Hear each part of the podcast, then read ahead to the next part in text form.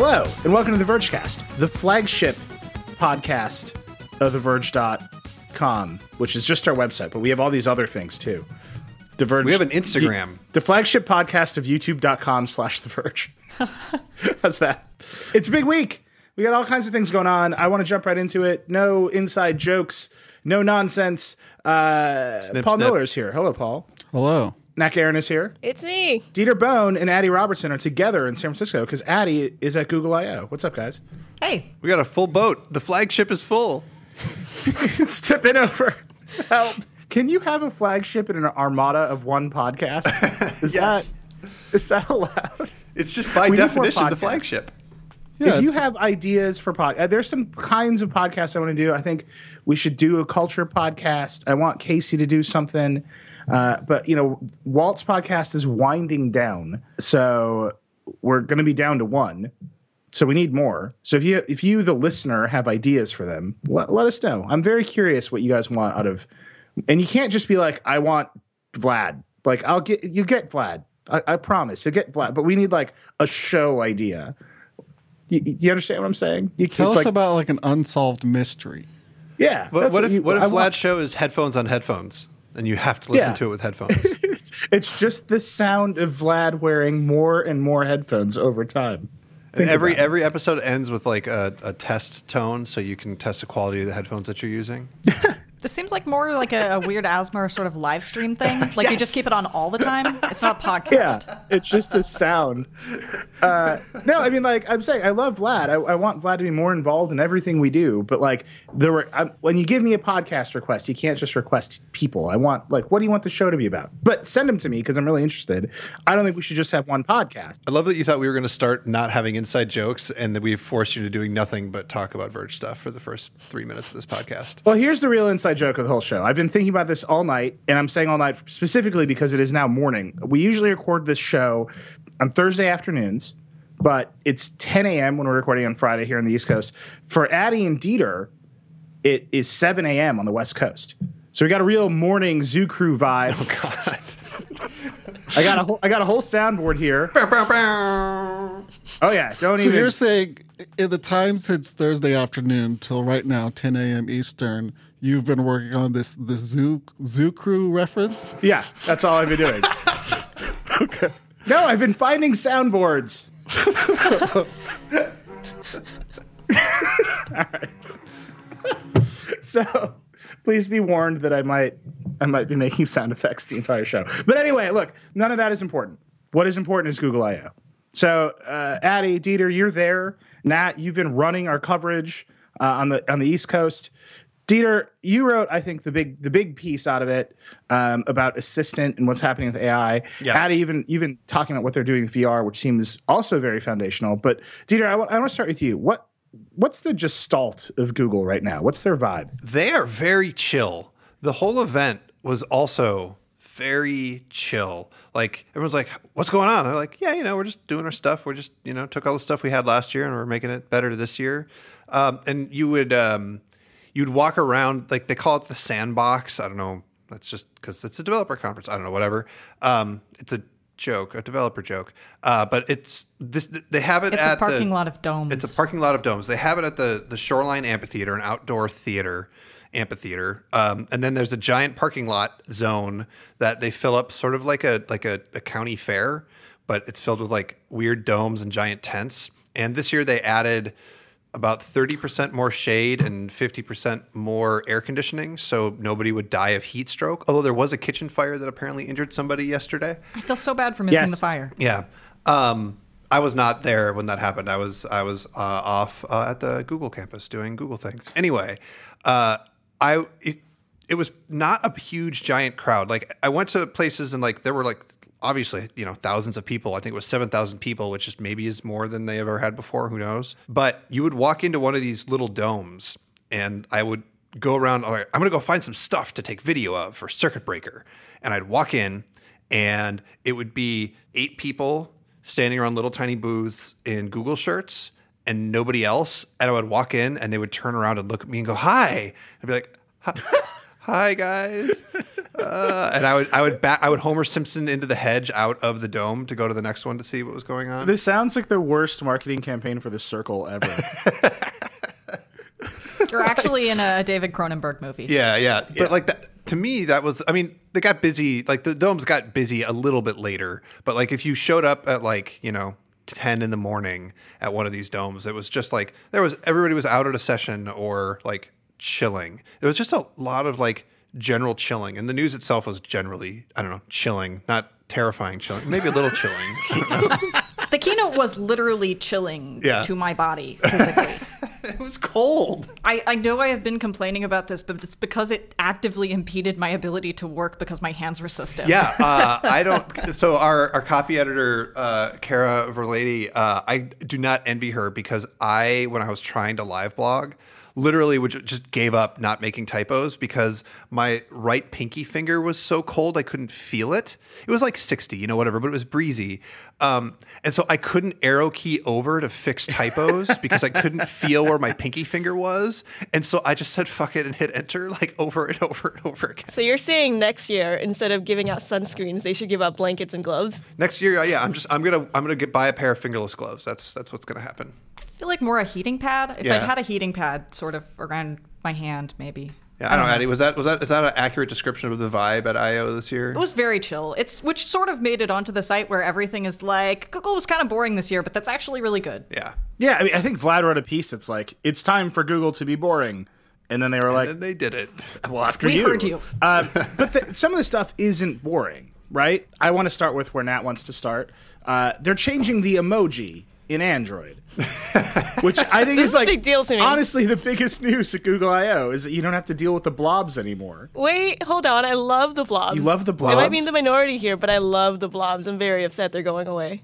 It's very bittersweet. Why? Wait, why do you love the blobs? Mm, no. Because there's so I don't know. There there's so much character in them, and like beyond the blobs, even the animals are changing. Like the cat now looks like a tiger, which I'm not a fan of.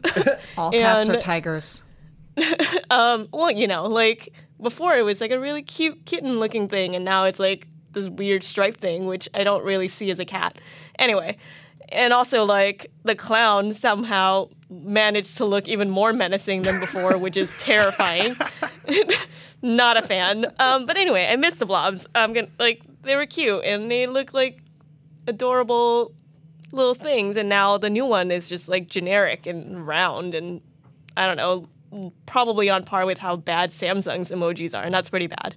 This is a part of like an ongoing thing for me that makes me really unsettled by emojis. One thing that a company, a, like multi-billion dollar company, can add to my vocabulary, but that they can now like change my inflection in this. You know, like the uh, we've redesigned your language now. Yeah, So, and it's so crazy. So this is what your words look like. right, it's, It's and like it's crazy how emotionally tied people are to these emoji. It's just like at the end of the day, it's just like a bunch of freaking icons, but like people had legit feels about these things changing. The thing that gets me though is that if what it looks like on your phone is not necessarily what the person that you're sending it to sees, yeah, totally. right? So like it's weird because they're redesigning your language, but they're also redesigning what people are saying to you.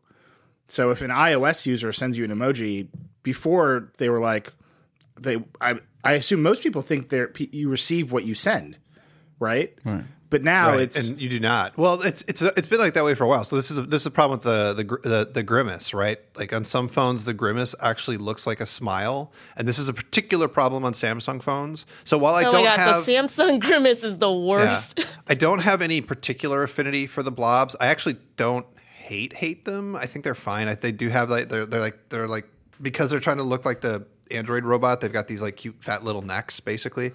Um, they're just they're just the the uh, Android blobs are just they're really jowly, right? Like Yeah. a jowly emoji is cute. I mean, I Um, just I think I think of emoji totally differently from this. That when I'm in Slack, I hover over the emoji to see what the text is. I just think of this like a font. Like, yeah, it matters when Google changes my fonts, but it's not. It is redesigning my language in a fairly subtle way. I Yeah. guess this is a little more obvious. It matters because traditionally, when you send a sign, Are you an emoji You trust- traditionalist? No, what I'm saying, no, I'm saying language. I'm talking semiotics here. Oh, God. When you write a letter, the other person sees the letter.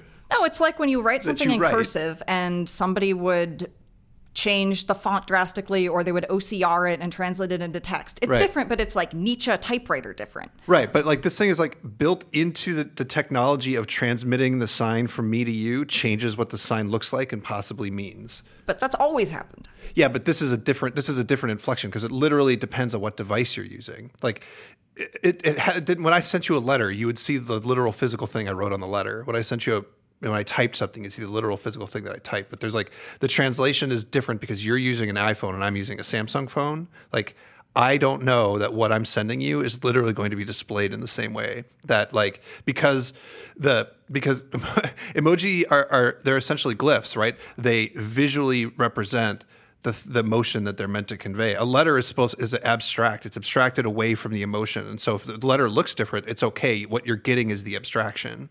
If an emoji looks different, it not oh, it conveys the the thing it's meant to convey by the way that it looks, by like a, being literally a smiley face. And if it, that literal smiley face looks different, I can't trust that you are receiving the thing I'm intending to send because the layer of abstraction that actually protects us and makes communication possible is going away. Wait, I have that. I don't think of emoji as being like I don't care what it looks like. I think of it as a letter or like a glyph or a symbol. Right, but I it- totally just it does not matter to me what it looks like as long as I know this is the sad emoji. Well, that's the because happy people, um, I think people generally like you and they don't send you a bunch of grimaces when you talk to them. I, on the other hand, receive nothing but grimaces. And I don't know if maybe they, they're trying to smile or they're actually just really grinding their teeth at me. Well, usually it's the teeth grinding. I have to say, in terms of being a wacky morning show, we have, we have immediately failed. I could not. I, I'm looking at a whole list of sound effects here, and I just don't know which one to play. Semiotics. I'll say this. I don't like I think you guys are thinking of emoji as a very like utilities type of thing. And for me, I just use emoji because like sometimes I'm trying to convey a feeling. That's literally how I see myself. So like maybe I like the blobs because I identify as a blob. I, I think the point okay. here, and I, it, we there's all this news that we should talk about, but emoji is complicated. It's it's so much more complicated than anyone actually gives it credit for because it's how we communicate. And the nexus between what Dieter is saying and what Adi is saying is when you send if I was to send text to somebody through a system and it changed the font, I would like be like that sucks, but it's okay because you're still reading my words. But if it just actually changed the meaning, and you, it depends on how much meaning you assigned to the emoji, and that is like a complicated philosophical question that Google's like, yeah, we're gonna make you contend with it now.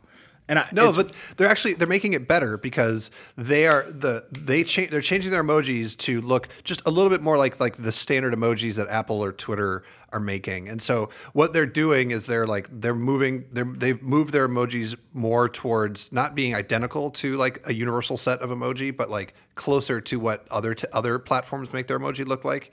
So like Natt's right. They're like they're pulling away some like cute unique character from Android. Um and so that's like that's it's maybe going to make that communication better and add less friction to it, but it's going to change it. I well, I, I can confidently say that uh, emoji unification is will be an ongoing theme.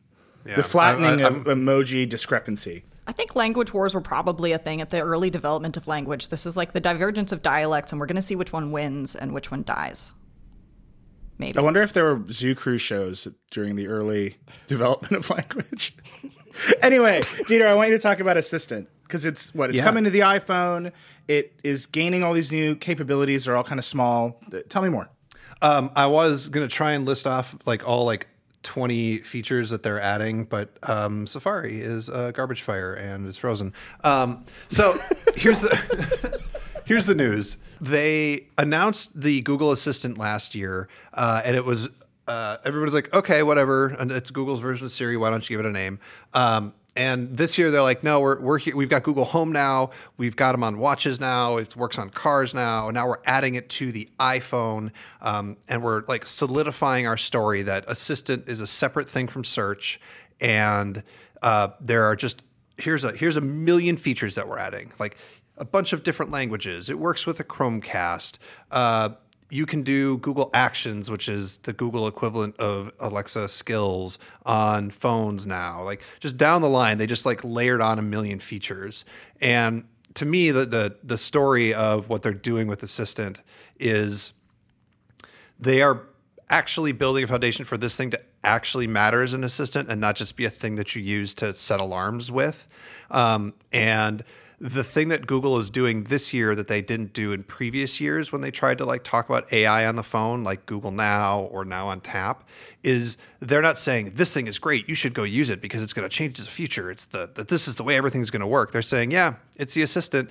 Uh, it's got a ways to go, but it's probably better than everybody else's. Um, and that's that's kind of the zone where they they they talked about it. Um, the the big the the context to think of it in is the the assistant story runs parallel to this other like AI and machine learning story that they're telling, um, which isn't necessarily directly connected to a consumer product, but is actually like Google's biggest moat, biggest strength as a company outside of like owning the entire ad market on the internet, which by the way isn't a bad strength. Um, but that's like what they're doing with that the stuff when you fell asleep when they started talking about TensorFlow and like learning algorithms is like actually the thing that makes them more powerful than other companies. I, I the the the standout thing for me was this screen thing because in a way it was like uh, we made an Echo Show too, uh, and you already have the screen and you don't have to buy another thing. You don't have to have another. And there's something I really like about that. Like Chromecast on a Google Assistant and like Google Home and stuff is already pretty slick.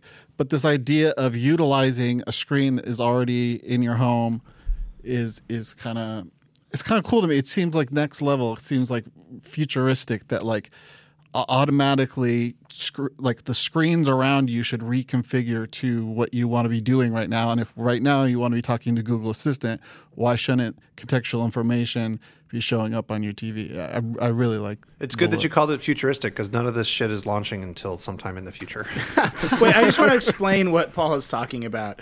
Uh, so, one of the new features of Google Assistant is that it can display, I wouldn't call it an interface, but display information to a Chromecast that's plugged into a TV or a cast enabled TV.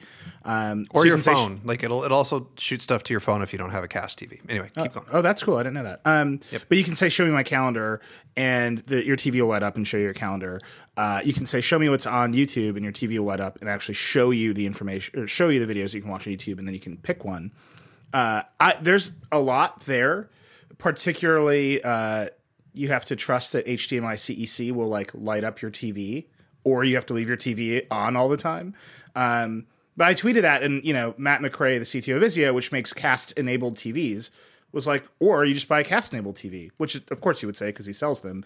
But that is, to me, that's like the as Paul is saying, that creates the sense that you're surrounded by ambiently smart screens everywhere that you are, and what you're doing is is linking them all to one thing, and I. I to one service or one intelligence that's helping you, right? An assistant, if you will. Um, I think Chromecast is really smart because it forces Google to think of how its cloud services can display on TV instead of thinking of the TV as a computer unto itself, which I, I think, and I thought for a long time, is the big split in sort of like TV device methodology. And the computer way is kind of like diverging along one path, and the this is just another screen for the cloud. With what Google's doing here is kind of taking the next step along its path. I think this is actually in the original. The guy who defined the term ubiquitous computing, the thing that he was describing was very much like you wake up and you talk and your like ambient world, com- like computer shows things on screens and knows exactly what you want. Yeah. But at the same time, Dieter, you did a whole hands-on with like the new version of Android TV. Yeah, Like they're doing that. too. It's Google. it's like, yeah, we're doing that too. we actually I actually forgot to bring up like one of the other really exciting things is Google has uh, taken a bunch of its image recognition stuff and actually like put it together in something they're calling Google Lens, and they're going to just throw that at a bunch of products. So they're throwing it at Google Photos, which got a huge update, um, or is getting a huge update, and they're throwing it at the Assistant. So now when you open up the Assistant on an iPhone or an Android phone, you can have a keyboard input, you can have a voice input, or you can have a camera input. and uh, like it basically will just take information from you whatever way you want to give it to it. Yeah. I remember actually, Paul, the day Siri came out, I remember you asking, why can't I just type to this thing? Yeah.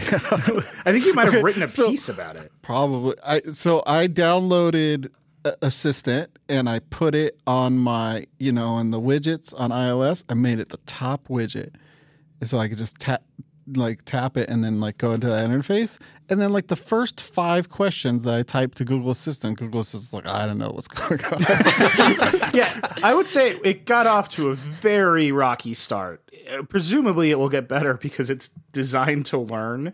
But that first day, just the number of tweets of I saw of people being like, "This thing has no idea what it's doing right now." Is Yeah, it the like- same assistant? Is it tied into the same back end, or is it like learning from the beginning on the iPhone what iPhone people want to ask? I mean, it should already know the stuff that your Google account knows about you. Like, what kind of stuff was it not able to answer? Let me pull it up. I mean, you know, it was. It's like everything. It's like the ba- the basic, like literally things like tell me a joke, like the things that you would expect. It's like I'm. I don't know. I I just got here. Like Oh wow! Wait, really? Can Yeah. you try? Can you ask Google Assistant right now, Paul, to tell us a joke? I'm assuming it's better now. I'm just saying that very first minute it was available, it was just failing for me all over the place. One joke coming up. Why can't a ty- Tyrannosaurus clap?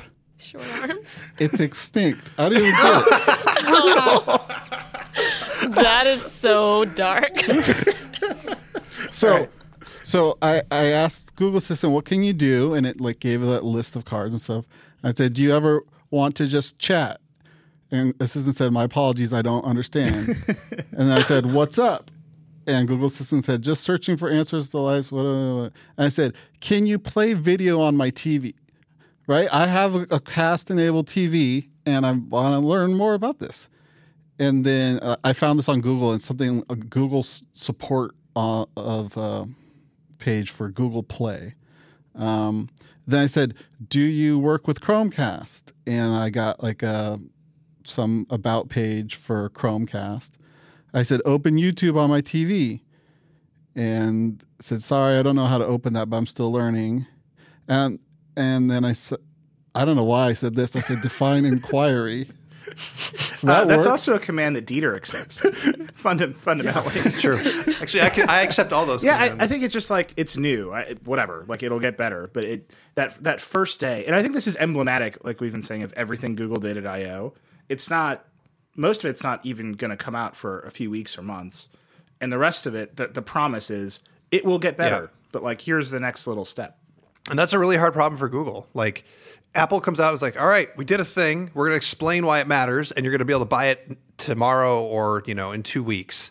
Uh, so like sometimes it's a big deal. Like you know, I don't know, not, not that the Apple Watch is a big deal, but like they came out, they said, here's the thing, here's why it exists, here's what we're doing with it, here's all the stuff you need to know about it. Go buy it. Google's like, all right, we did a thing. Here's five percent of the story over the next year or two, it's going to be amazing. Uh, hang on, it's coming soon. Uh, okay.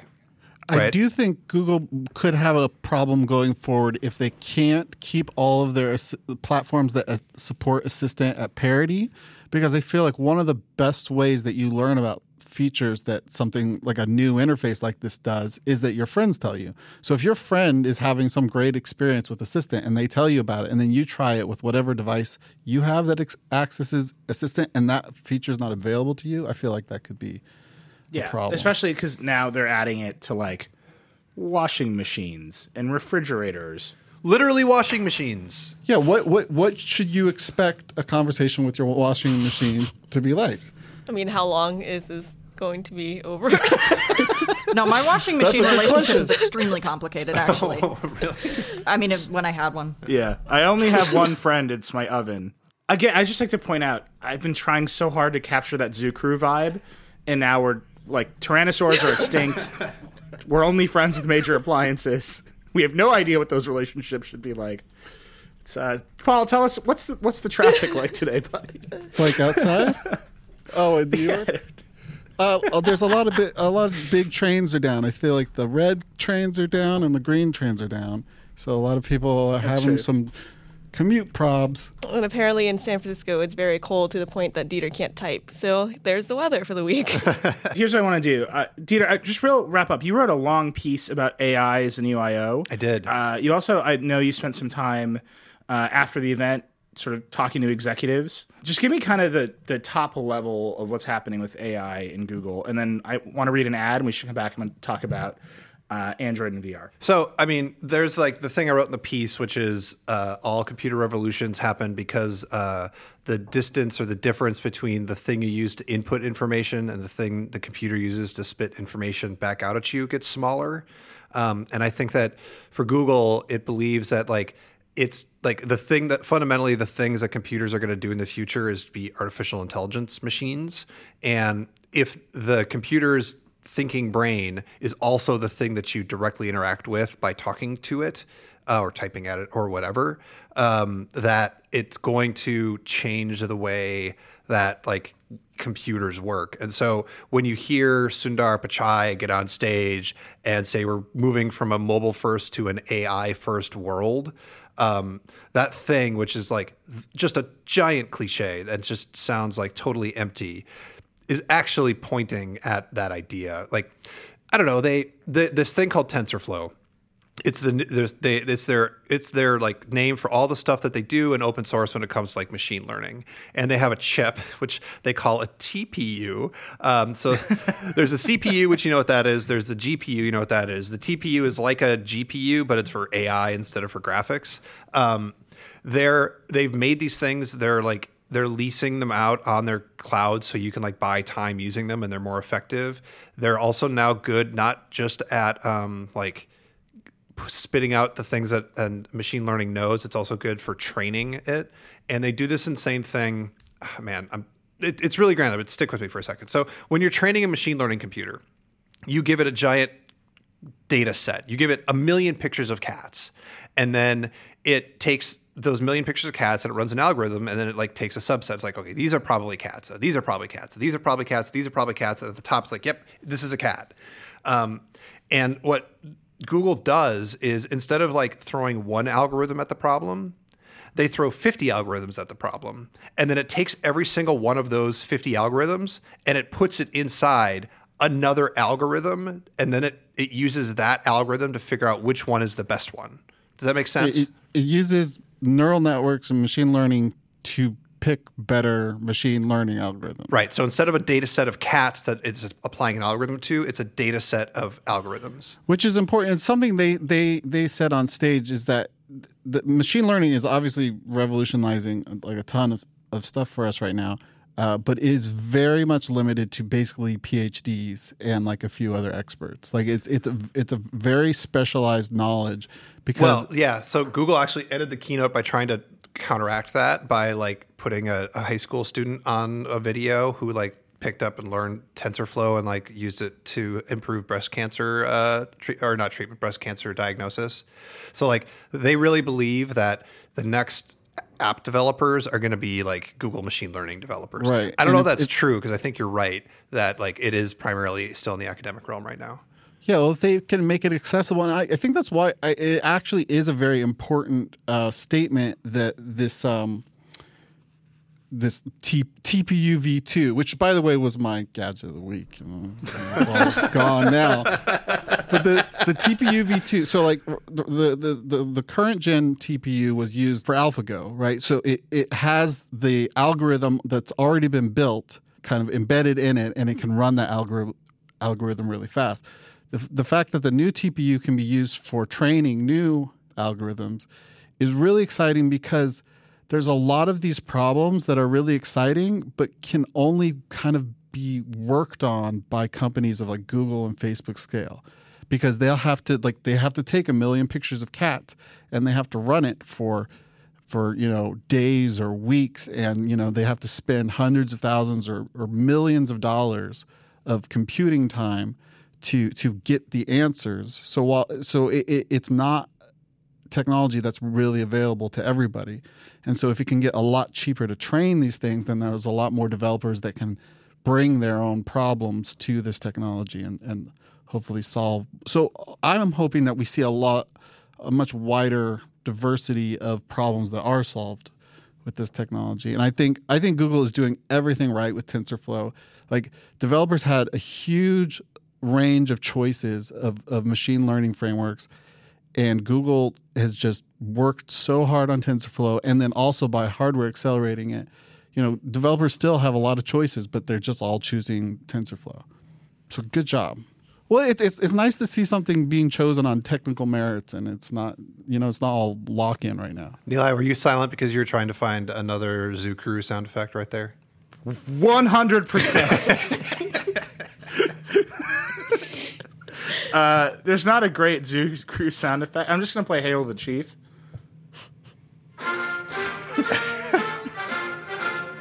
That's all I got right now. Anyways, that was my weekly gadget segment that I do every week called Tensoring with the Flow.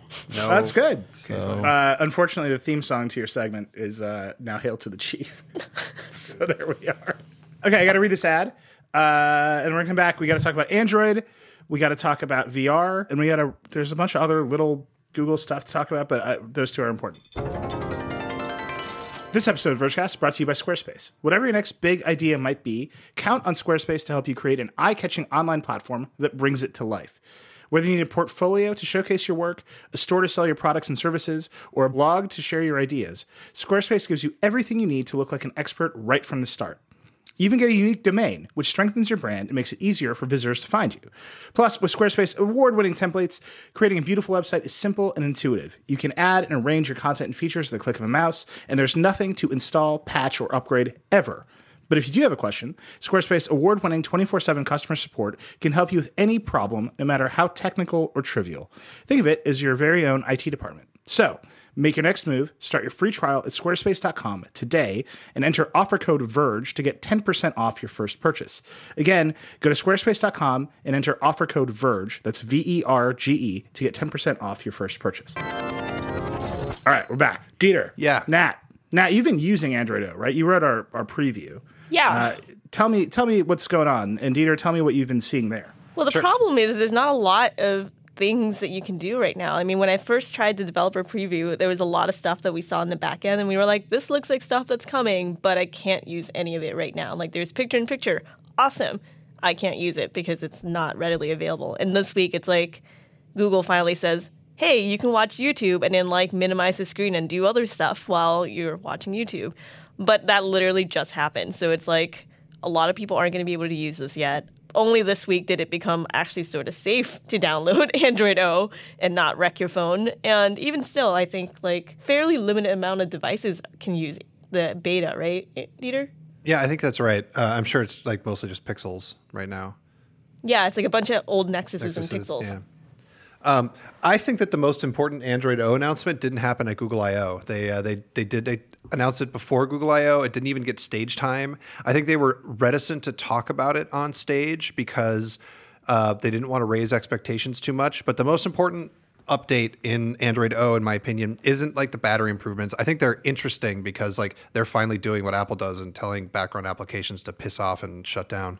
Um, but the most important thing is Project Treble, which is they are re-architecting Android such that they're modular modularizing it so that they can send out updates faster, and they are putting like manufacturer customizations like basically in a box so that chip makers uh, and Google can push out updates faster and push out updates with like less having to have fewer conversations with both carriers and and like the people that make like Android skins. Um, it's a very very open question about whether or not a company like Samsung is going to stay inside the nice little box that Google has constructed for them inside the OS. But if they're actually successful at it, it could mean maybe that uh, that Android might actually get updated on phones on a more regular basis. If you step back and look at Android updates, this ev- built, Google has built an amazing, very very good system for updating Android. There's uh, there's a there's another partition, so like the entire operating system downloads in the background, uh, like on the other partition, and then when it's time to update, you just switch to the new partition, and your old one's there in case it goes wrong. There is um, this new treble system where like all the custom crap gets put in a box and like they can update around it, so you don't have to wait for Samsung to approve it or wait for Verizon to approve it. Like they've built an amazing system, except for the most important part, which is like actually ha- having leverage, like actual like money and like political leverage over carriers and manufacturers to get them pushed out quickly. This is going to be an unpopular opinion. And by the way, I'd like to remind everybody, or uh, inform everyone, the Archer theme was just Dieter's ringtone, not me doing Zoo Crew stuff. uh, but to me, and uh, this is going to be unpopular, but bear with me. I, I think the Android fragmentation situation is worse, not better. Uh, it's it's harder for me to know what a given Android device is going to do when, or how it's going to behave when, and the here's Android O. It's really exciting, can do all this stuff, but I have several devices that are still running like lollipop. You know, like it, it's in and all the things that Samsung is doing, which is easily the most important Samsung distribution out there, are way off in another direction. And I don't know. It there was a time when I was very confident in my knowledge of what every version of Android could do that was around me. And now I feel like I'm spending more and more time thinking about what version of Android I'm holding in my hand. Does that make any sense? Yeah. Well, yeah, thank you. That segment of the I mean- has come to an end. I, I honestly like that's true, but like the only fragmentation that matters is Samsung. Like, I'm, I'm sorry HTC, I'm sorry LG, love you guys, uh, but if those phones are a little bit fragmented, like the you know 200,000 people on the planet that buy them, like they'll figure it out because they love those companies and they really are bought into that vision. But the the one that matters is Samsung because that's the one that like sells the most. And whatever Google can do to like make sure that Samsung stays a little bit in line, uh, the better. Um, in it the- matters yeah. in the U.S., right? Because worldwide there are, like in China, there are very dominant companies that are. Yeah, well, China's a whole other story because Google Play isn't in China, and so like a bunch of the other stuff that Google is doing, like uh, Google Protect, where they like actually show you how Google Play keeps your phone uh, safe from malware. Uh, like the the core of how Google renders HTML um, has is basically switched to Chrome, uh, and that is also getting updated directly through the the Google Play Store. So there's like there was this Android fireside chat at like 6:30 p.m. yesterday, which is why we're recording late, by the way. Um, and like the question that got the second most applause was, "Hey, uh, Android's open source. You're all Android people. That's great. Um, but it seems like more and more crap is getting pushed through the Google Play Store, which is all Google stuff. And so, why is why does Android feel like half of what matters is like Google stuff, not Android stuff? And like, are you is that stuff ever going to get open sourced? And I kid you not, the Android team was like, "Yeah, you know what? Uh, you should ask uh, Google that." Wow. okay. That's something. Uh, well, Google Play, but yeah, the most applause, by the way, by far, was for Kotlin. Yeah. Paul, Yeah, boy. Paul, Paul this is Please this is literally tell your, your moment to shine. I know, I know. I, I, I was like the evening before, I was literally on a web page that was like differences between Kotlin and Java. Again, classic Zoo Crew bit. But, uh, right. Okay, Kotlin is a programming language created by a Russian IDE company called JetBrains. And uh, JetBrains is uh, very popular. They make IntelliJ, which is like a, a very um, successful Java IDE. And Google uses uh, IntelliJ for its Android Studio uh, that it, it gives to developers to make Android apps. So, uh, like five or six years ago, this company, JetBrains, decided to make another programming language because we didn't have enough and called it Kotlin. And uh, it's uh, it's very much like Java, and but it, it it really the one of the biggest problems with Android development is for one they've been stuck on like an old version of Java for a while, so they haven't gotten a lot of new ver- uh, features, and they are they are about to get a bunch of, of new features from Java eight. Um, but also Java just sucks, especially for it- it's um it's it's actually uh, you know, uh, it's it's really well suited for a very large corporation that wants to have you know meetings and uh, procedure about every single thing. But for the the you know the one or two person app development team, it's really intimidating and it's a ton of boilerplate and it's just it's very verbose and it has a lot of uh, strictures on how you can do things. And so the idea about behind Kotlin is just like basically a better Java. And one of the nice things about it um, is it has this crazy interoperability with Java, so that you can. They actually showed this demo um, that was pretty crazy, where they like literally copy and pasted some Java code, and then pushed a button in their fancy IDE, and it turned into Kotlin code. Uh, so the transition for develop because the, the the obvious parallel is Apple introduced the Swift programming language, which is something that they developed.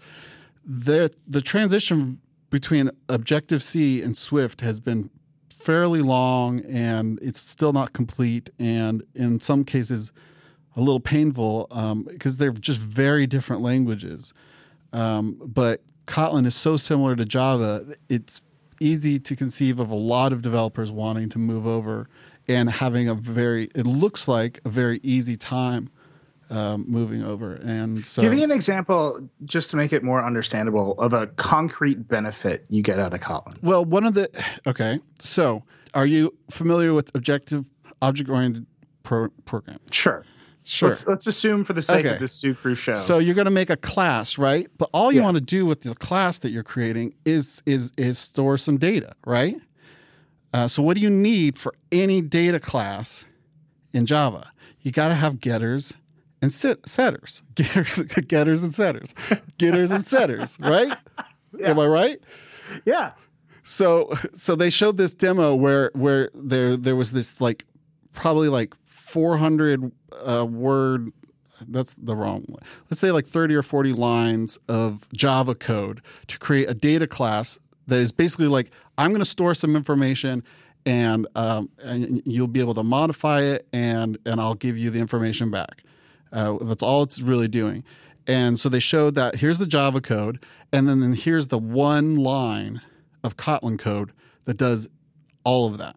You just c- declare a data class in Kotlin, and it will do all the best practices of of like wiring it up to be to have like these get, getters and setters, getters and setters. So it it'll make it faster for developers to write apps and pre- presumably simpler. Yeah, that's what I mean as by a user. What's the benefit that you'll, you you would see over time? Well, the the big one is that for one, a lot of developers avoid using Java, and so they've been using other frameworks. There's a bunch of I actually wanted to t- uh, touch on this, but I'll, I'll get to it. So some developers don't like Java and might avoid Java and and and therefore won't work on Android. Um, and so you're you'll possibly attract more people willing to port their iOS apps over or to try Android um, who who didn't want to mess with Java because Java is so loathed. Um, and then the other the other thing is that theoretically you'll have like faster iterations or, or, or if, if Kotlin is as good as a lot of people are saying it is, it will make it easier to develop apps. And if it's easier for developers to develop apps, then you'll get better apps and your apps will be updated more frequently and they will improve over time. But the, the, the thing I, I've been thinking about a lot is that there's iOS and there's Android. And right now, some of the best tools to make iOS and Android apps are not made by Apple or Google.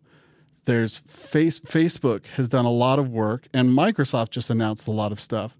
There's a lot of there's a lot of work in companies outside of Apple because like the only companies that want you to only develop apps for iOS or Android are Apple and Google. Everybody, every other company wants to have their apps everywhere. Um, so Google has done a little bit to have like a cross-platform framework. Apple has done absolutely nothing to have a cro- cross-platform framework. Microsoft has a, a, some cross-platform stuff. Facebook has some cross-platform stuff. So it, it, I think that it's an interesting time because mobile platforms are so well defined, um, and and we know most of what they do and most of what the user interfaces are like, and most of the features that you need to support. Um, and so there's kind of this huge um, push in the developer community create better tools for developers. And whoever does the best job of that could kind of like win in the next generation. Uh, I don't know if Kotlin really helps with that, other than shoring up an- current Android developers and possibly in- attracting new ones. But Kotlin also has some stuff that would be possibly cross-platform. There's so much. I don't know. I'm, I'm getting into this. But this is why there's like wild applause for it, right? I mean, it, it feels like a dramatic upgrade to the life of an Android developer because we've we've heard for a long time that making Android apps is is somewhat more irritating than making an iPhone app. Right. It, it, it, yeah, it shows it shows that Google cares at all about that. um, yeah, and they're not just punting you off to somebody else's framework. They're they're really developing tools and working with JetBrains. Who I mean, that that's the thing. Jet, this Kotlin is another example of people outside of of app, Apple or Google wanting to create tools that work across platforms and that are really easy to use um, and that are very focused on developer pro- productivity in ways that Apple and Google never seem to quite grasp. And so it seems like they did a really good job of that. And so it's really cool for Google to embrace that instead of ignoring it. Nice. Okay. We got to talk about AR and VR. Yeah, yeah. Okay. we have to. So, Google did a thing that people have been thinking it would for a long time and introduced an all in one headset with inside out tracking, which sounds really wonky, but the upshot is that you don't have to put together all of these parts. You just have one headset and you don't have to put a phone in it. You can turn it on, it runs, and you don't have to set up cameras or trackers or anything because it uses edge detection to map the room and basically create its own markers. So it knows like this is a table, this table's like three feet away. I can use this, and you can actually walk around in VR without having something creating boundaries for you. Yes, you don't Is, need. isn't that what Tango did a little bit? It Am is exactly what Tango did. That's what's cool. So it's, they're- it's are based on is that that- technology. Yeah. So they basically took Tango, which they've had for a few years, and it, but it's on like two phones, and they took Daydream, which is the VR platform they introduced last year, that's uh, Android based, and they put those things together. But isn't Daydream kind of nowhere? Like, what's the what? What is the status of Daydream? Because I, I have a Pixel and I want to use it, but I don't think it's anywhere else. So they they did the one thing that they really, really needed to do, which is bring it to Samsung. So one of the big problems is that you need an OLED screen. A lot of things don't have OLED screens, but Samsung does, and it's been doing VR itself at a really high level. So they announced that this summer you're going to get support for Daydream on the Galaxy S8, which basically means now if you own an S8, you have two totally different VR platforms that you can pick from. There's the Right, Samsung Oculus Gear and you have- VR, and which is Oculus, and you have uh, Android's. Uh, you have Daydream. So here was the so the these standalone headsets. I mean, correct me if I'm wrong, but they're basically just like Tango phones, but instead of like having a cell radio in them, they just like take the phone parts and build it into a headset. Yeah. Yeah, it's that. But you also get to do things like redistribute it because mobile headsets are just they are really uncomfortable. Right, Because you right. have all of your you have a to- like complete computer attached to the front of your face where it's pulling it down. Right. Whereas now they get to balance it so it can Put be the parts back by your ears or whatever, and just Yeah, have you- the screen in front of your eyes. You can like build it into the ring on the head or something Right. like that. The other, so uh, it was Lenovo and HTC that are making that they promised to make standalone headsets. And Qualcomm is making a And reference Qualcomm's design. making a reference design. Explain this to me. When they announced that HTC was making, um, what are they? Are they calling these VR headsets? Mixed reality headsets? Immersive reality they're- headsets? They're not jerks, not like Microsoft. no, VR headsets. Uh, they, the whole banner that they have is immersive computing, but they are not going to make you use that. They're just like, this is our catch-all. Is Wor- is WorldSense a brand name or just a? That is, I guess maybe it's a brand, but it's just the name for the tracking technology they have. Okay. Right. It's It like sounds TensorFlow or whatever. Better than Tango, basically. And Tango's also a brand that would be literally confusing. Right. Um, but when HTC when they announced HTC was making a headset, what they actually said was an HTC Vive is making a headset. Yes. right? It's like it like they either they like referred to Vive as like separate company from HTC, or they implied that this headset would also be called Vive, or they just wanted you to remember that hey, you like the Vive, so maybe you like this thing too. Like it was really unclear to me like what that was. It's a little bit complicated because the it's also just that Vive is now HTC's sort of sub brand. Right. I think they literally did spin it off into a separate entity Okay. that's nesting. But this is mostly happening in China that they have a Viveport store. They have a Viveport mobile store. Um, there was this thing where they made a concept phone that said Vive on the back a long time ago. They've been implying they're going to make a mobile headset. They have all of these things like with trackers. So it's kind of, it's like that that is their sub-label of VR, quote. Okay. Yeah. So I, I think it's A, it's a little bit of, hey, you know and like this brand. B, Google announcing things that it's doing with HTC historically doesn't go great. so they're, they're pointing at the like the Oh, better one. You mean Android? no, I mean I mean the Pixel, which HTC builds and is unable to ship. Yeah. Uh, I, Google, HTC's entire entire life cycle as an Android hardware maker does not is not a story of ongoing success. Uh, Um, by the but way, I asked about I asked about Pixel rate. shipping really quick, just very quickly. Uh, Dave Burke, Yeah. guy who's in charge of Android, I'm like, I made some joke about not being able to ship the Pixel, and he said, "Yeah, you know, one of the hard lessons in making phones is by the time you realize you don't have a good enough supply chain, it's too late to build one." Wow. Yeah. But they, but doesn't HTC have? Never mind. I can't do this. we, we we do this on every episode. So Adi, uh, I- I feel like you are the smartest person I know. Uh, Full stop. Paying attention to VR. No, just- You're actually no, full you- stop. yeah, okay. One of the smartest people I know. But when it comes to knowing what's happening in VR, I feel like I, I just gonna ask you. Where's Google right now in the in the VR story? Are they leading? Are they behind? Are they, you know, laying out their pieces on the board? What, what's their status? It feels definitely like a laying out the pieces because Daydream, it's sort of they're competing with the Gear VR, but the Gear VR in itself is sort of rudimentary VR, and they're definitely not as good because Oculus just bends over backwards to get games on that. And so they have Daydream, but then they're updating Daydream to work with things that aren't phones. So they've been kind of building that out. And then they're putting it on this headset, which is has some ridiculous timeline. Like it's going to ship by the end of the year and they literally did not show a single image of it. They showed like a line drawing. So that's going to happen fast i guess. And if it does happen it ships with the daydream controller though which is not a tracked motion controller. It's like a huge compromise. So you get this great headset theoretically, but it can't compete with the Vive or the Rift because you don't have hands. Do you and think that the, they're going to update that? Obviously. Do you think the world sense sensors are going to be able to like track your hands and let you control stuff that way, or is that like too complicated for Given them? that Microsoft announced a thing that did absolutely exactly that Yeah. like a week ago, I'm going to guess Google is at least working on it. Okay. The the other option, which is getting actually wonky, is that you put a magnetic sensor on the top of the headset and you put magnetic sensors in the controllers and you have a like relative distance thing because if the headset knows where it, it is, Yeah. then it like bootstraps or daisy chains onto the controllers and it can tell you where those are. Oh my god. Magnets. Isn't that how like Ra- Razer had a tracking technology like that, right?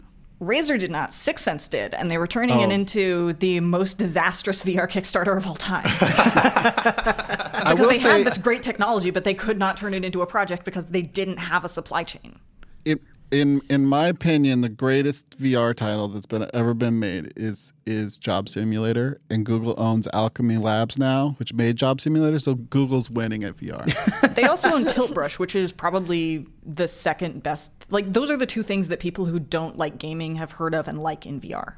and they both require controllers. Yes, which are now just going to be on the Vive. I'm Yeah. just. I really want to actually see these things. I saw a prototype. They didn't show it on stage. We couldn't take pictures of it. It worked, but it is obviously not a project like a product they are shipping. D- does Daydream have enough features now? It seems it seems like it should be another Windows app for me now. Like I've got Steam where I can launch VR games. I've got the Oculus thing where I can launch VR games. I should just be able to double click Daydream and use Google type stuff on Windows with with whatever VR headset I have, right? I'm that's getting really complicated. That's if you think of Daydream as an entire OS with its own sort of store and that kind of thing, it's not really like Steam. It's like you want to run like Apple on Windows. Yeah. It's I mean it's not exactly like that, but it is that they're still figuring that out. And at Well, this but point, like with the, the VR browser type stuff, right? the VR browser, that's like that's Chrome. It you could absolutely roll out features like that. If you're talking about Daydream or Google VR, you're also literally talking about like component optimization and stuff. Right, right, right. which means that you could probably port a lot of the features, but it's like semantically is that daydream. So, disclosure: my wife works for Oculus. Uh, Facebook also says that they're making a standalone headset at some point. Google claimed that they have done something that, like, there's this distinction between desktop VR and mobile VR, and like desktop VR is way better, and mobile VR is like way worse, and it doesn't look as good. And day, these Daydream headsets seem like they're pretty firmly in the mobile VR camp. No, they, they will dispute that. it- Google would dispute it because they have created this thing called Seurat. Seurat. Surratt, Seurat. uh, named after the pointillist painter.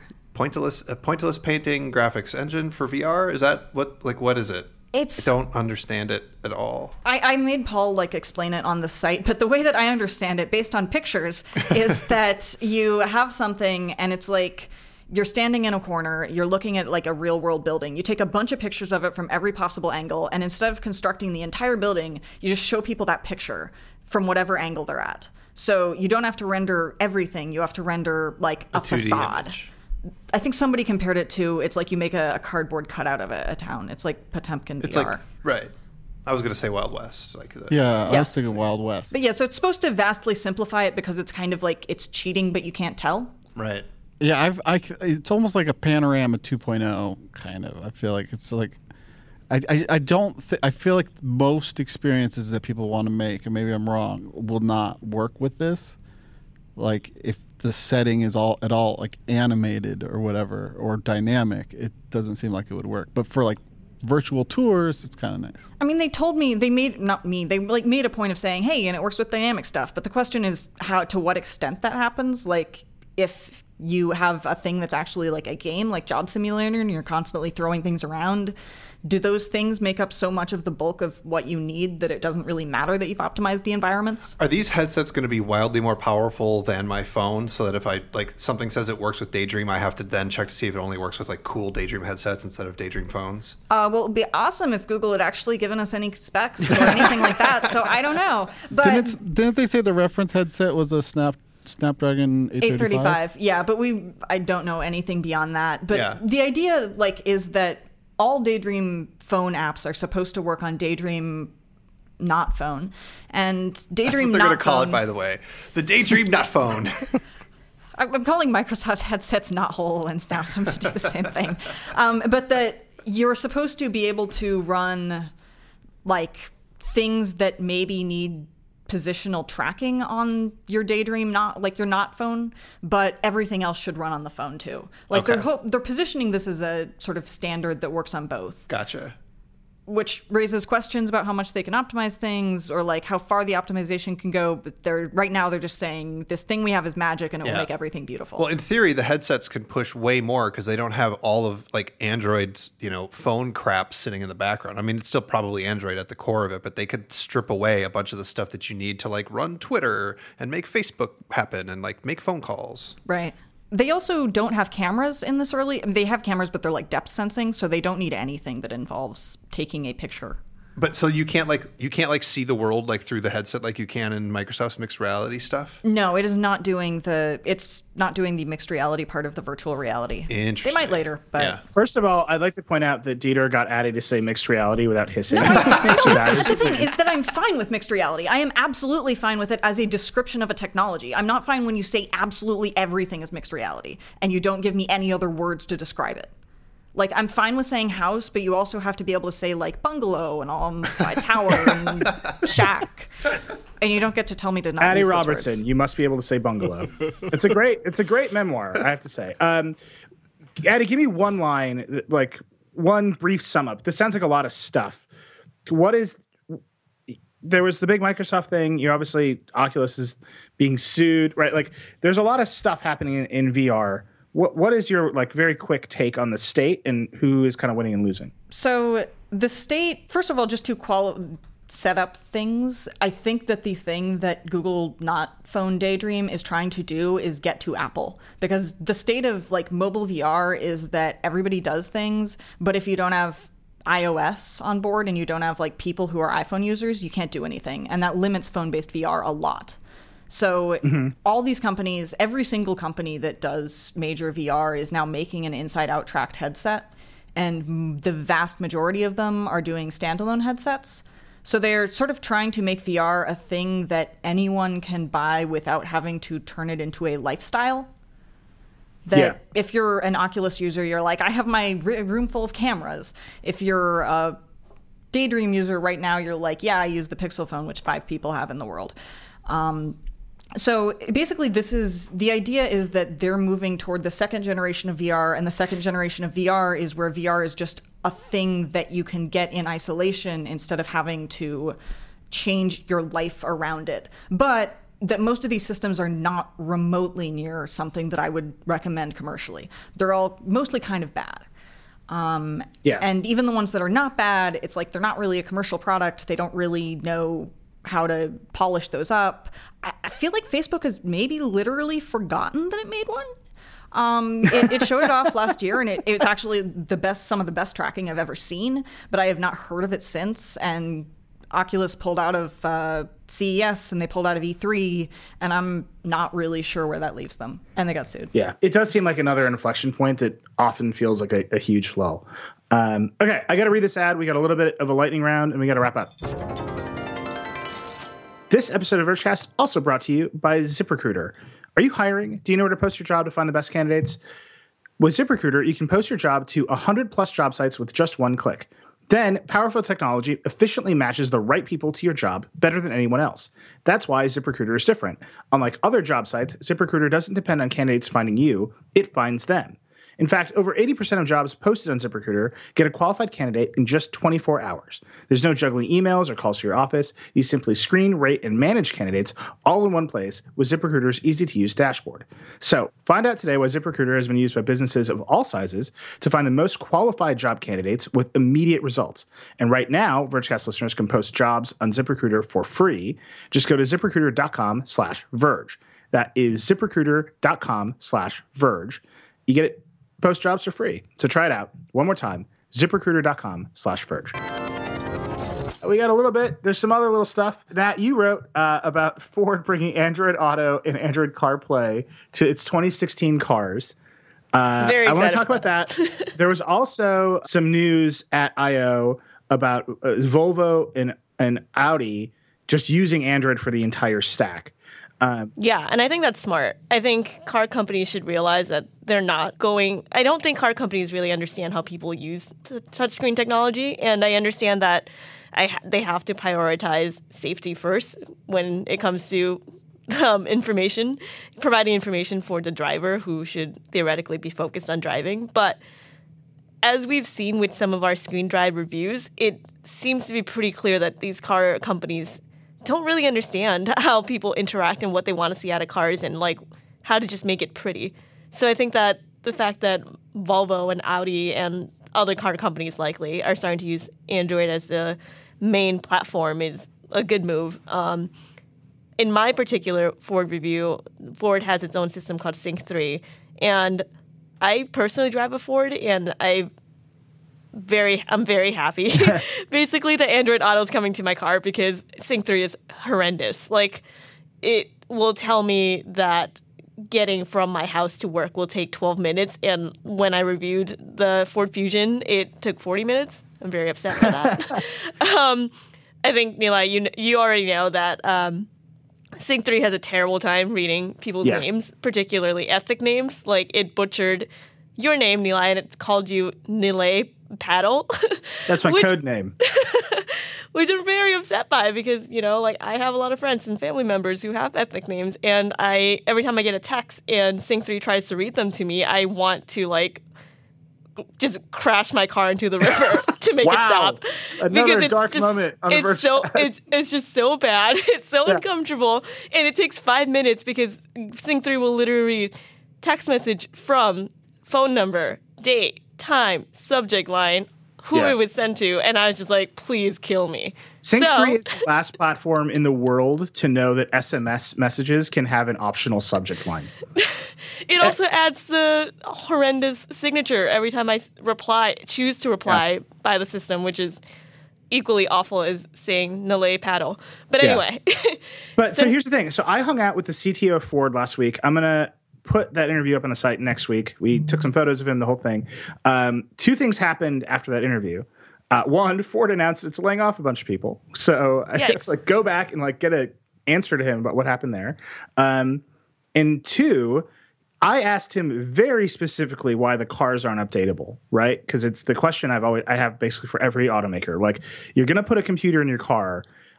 Modern computers, an obligation computer manufacturers have is to update the software at least along some reasonable time frame. And he was like, "Yeah, I understand. We just can't do it. The screens don't support multi-touch." And then like 20 minutes later, they announced they're doing it. So either I convinced them, or like, or it's, it's just like not the left hand's not talking to the right hand. Uh, but he also told me, and I, I thought this was really interesting. Uh, they've hired like 400 engineers from BlackBerry Yeah. uh, to work on sync. Um, and his whole thing is if you look at the inside of a car, and his example was like a four wheel drive vehicle, he's like, we have added so many hardware controls to the car that are confusing. And we have not thought about the screen as the replacement for those hardware controls the way that, you know, smartphones replaced buttons and keyboards with a big screen. And he's, you know, his example was when you shift your car from like the snow icon on a four wheel drive car to the sand icon, we should actually tell you what those mean because they don't mean sand and snow. They mean like deep particulate matter. And in deep snow, you actually want the sand icon because it's more like sand than snow.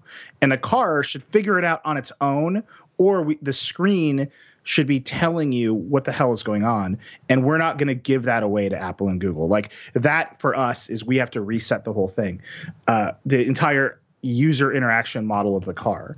Um, i thought it was really interesting but it's if if the luxury car brands uh, like volvo and audi are, are starting to push towards let's give more of this to google and use more of this as our common platform they're going to be able to do more of the work on the what does the interface of our vehicle look like whereas ford is saying we have to build our entire own operating system over here with these blackberry engineers i think that's like a fascinating split I mean, I think it's ambitious, but like, let's face it. I think a lot of people, when they're going to buy a car and they hear that, oh, the same OS that I'm already familiar with in my pocket is now in the car, I think that's probably going to be a lot more enticing to many people who are looking to buy or even lease cars. Let's let's face it, like no one wants to learn a new OS. yeah but like I I feel like car manufacturers skinning Android is a bigger nightmare than phone manufacturers skinning Android. So we'll see. Uh, so that's one little piece of lightning round. Uh, Dieter, I'm curious. Uh, there's a new leak of the Surface Pro. It does not have USB, I, I, I just but no USB C. Yeah. Like that's actually like the that's what I'm saying. yeah. That's what I'm saying. what saying. Just like it's fine. Like they they are committed to their strategy of saying USB C is bad, um, and they're not entirely wrong. Uh, I just wish that Microsoft would, in this particular case, do a better job of uh, participating and moving the industry forward towards a better future, and they are not doing it. But they're going to give us mixed reality, which is the only type of reality that exists. Okay, there are two cases in which I wish Microsoft. Uh, Paul, uh, I know you're yo. you're high on, on what AMD is doing with Ryzen. They're bringing it to laptops. Is that a thing? Should we care? I feel like it matters less. And I think Ryzen is really exciting for desktops right now. I feel like it's going to matter less in the laptop because Intel's lead there is so huge that I feel like Ryzen is a huge upgrade over what AMD had in laptops before, um, and will make it viable and a reasonable thing to do. Uh, but I don't think it, it's like it's huge com- competition. I think Intel's still going to dominate laptops. Yeah, I mean AMD's heat issues. It feels like matter less when it's what it's trying to do in the desktop, but that's uh, always the question mark for me with AMD. And lastly, my little piece of the lightning round, uh, FCC. It's the only thing I think about. Obviously, um, our, our our greatest government agency. The FCC voted to open the notice of proposed rulemaking so that they could reclassify the uh, internet service providers from Title Two providers to Title One providers. So the next move, they haven't haven't released it yet. Um, there is some talk that uh, they're, they're trying to make it as lawsuit proof as possible. So they're reworking it based on some comments they've already gotten. The fact that uh, Mignon Clyburn uh, like dissented heavily. There's some talk that actually Republicans in Congress want there to be more of a nod towards actual rules. So they haven't released the text yet. We're going to dive into the text when it comes out. But they've voted to like begin the rulemaking process. So net neutrality is up for grabs for um, the foreseeable future until the vote to like actually implement whatever new rules they come up with. Uh, interestingly, and I think I keep saying that I think Ajit Pai is like a little Trumpier than Trump. Um, he is, and you know his his staff like like troll tweets at me now. It's like a, a an interesting part of my life. Um, there were reporters at the vote yesterday, and FCC security like basically assaulted some of them, uh, which is not the part of the Trump administration. Like, if Trump's whole platform is we're going to get rid of burdensome regulation, and this agency is like going for it, uh, that's great, right? People voted for that, that, and it's happening, and we can have a policy argument about it. And I think everybody listening to this knows that I love the policy argument. The part where uh, reporters asking questions to FCC commissioners get assaulted by government security. That's the bad part of the Trump platform. And like, I just want people to know listening to this, like, I really care about the policy. I actually love the policy debate. I'm writing a thing for next week about the fact that fundamentally, I don't really give a shit about Title II. Like, what I care about is consumer products that you spend money on getting faster and better, and whether that mechanism is competition or regulation. Like, I don't care. Um, so I'm going to do that. But I just want to I want to note this, like the way this is happening. It the fr- I keep using the phrase Trumpier than Trump. Like that's how they're acting, and I think it's it's worth just calling out. So a lightning round that ends in a dour note, a Zoo Crew show that had literally no Zoo Crew elements apart from some sound Yeah. effects. So Chelsea, Chelsea Manning got released from prison and ate pizza. Yeah, Chelsea Manning. Yeah, It's unambiguously good news, and also has great lipstick. She does. yeah. I'm very happy that there's like pictures out in the world now that are like that, that don't carry all the weight. It's just like a happy person out in the world. That's good news. I think that's it. Uh, we're actually way over time. Uh, we'll be back next week uh, with more Vergecast. Uh, Control Alt Delete has a few more episodes left. Uh, we are working very hard on a very special final episode. We'll be talking about that more soon. Uh, and there's other stuff to listen to as well. Uh, over on the Recode side, Lauren Goode, our excellent senior editor, hosts Too Embarrassed to Ask. You should definitely check that out. Uh, Kara Swisher hosts Recode Decode, which is essential listening. Uh, and my favorite, because I'm a media nerd, Peter Kafka hosts Recode Media. All of that is on iTunes. It's on all your favorite podcast apps. Just go to itunes.com slash The Verge, leave a review, give him five stars. Come on. It's it's it's Friday. That's why you should give him five stars. Uh, and you can tweet at all of us. Uh, Paul is Future Paul. Adi is at the Dextriarchy. is at Backlon. Natt, the best handle, simplest handle, at Natt Garun. Uh, and I am at Reckless. We love your feedback. Hit us up. Let us know. I, uh, like I said at the beginning of the show, we need more Verge podcasts. So I'm very interested in your ideas for what kinds of shows, not just characters, but shows we should have. So let me know. Uh, and that's it. We'll see you next week. Rock and roll. Paul. Paul. Paul.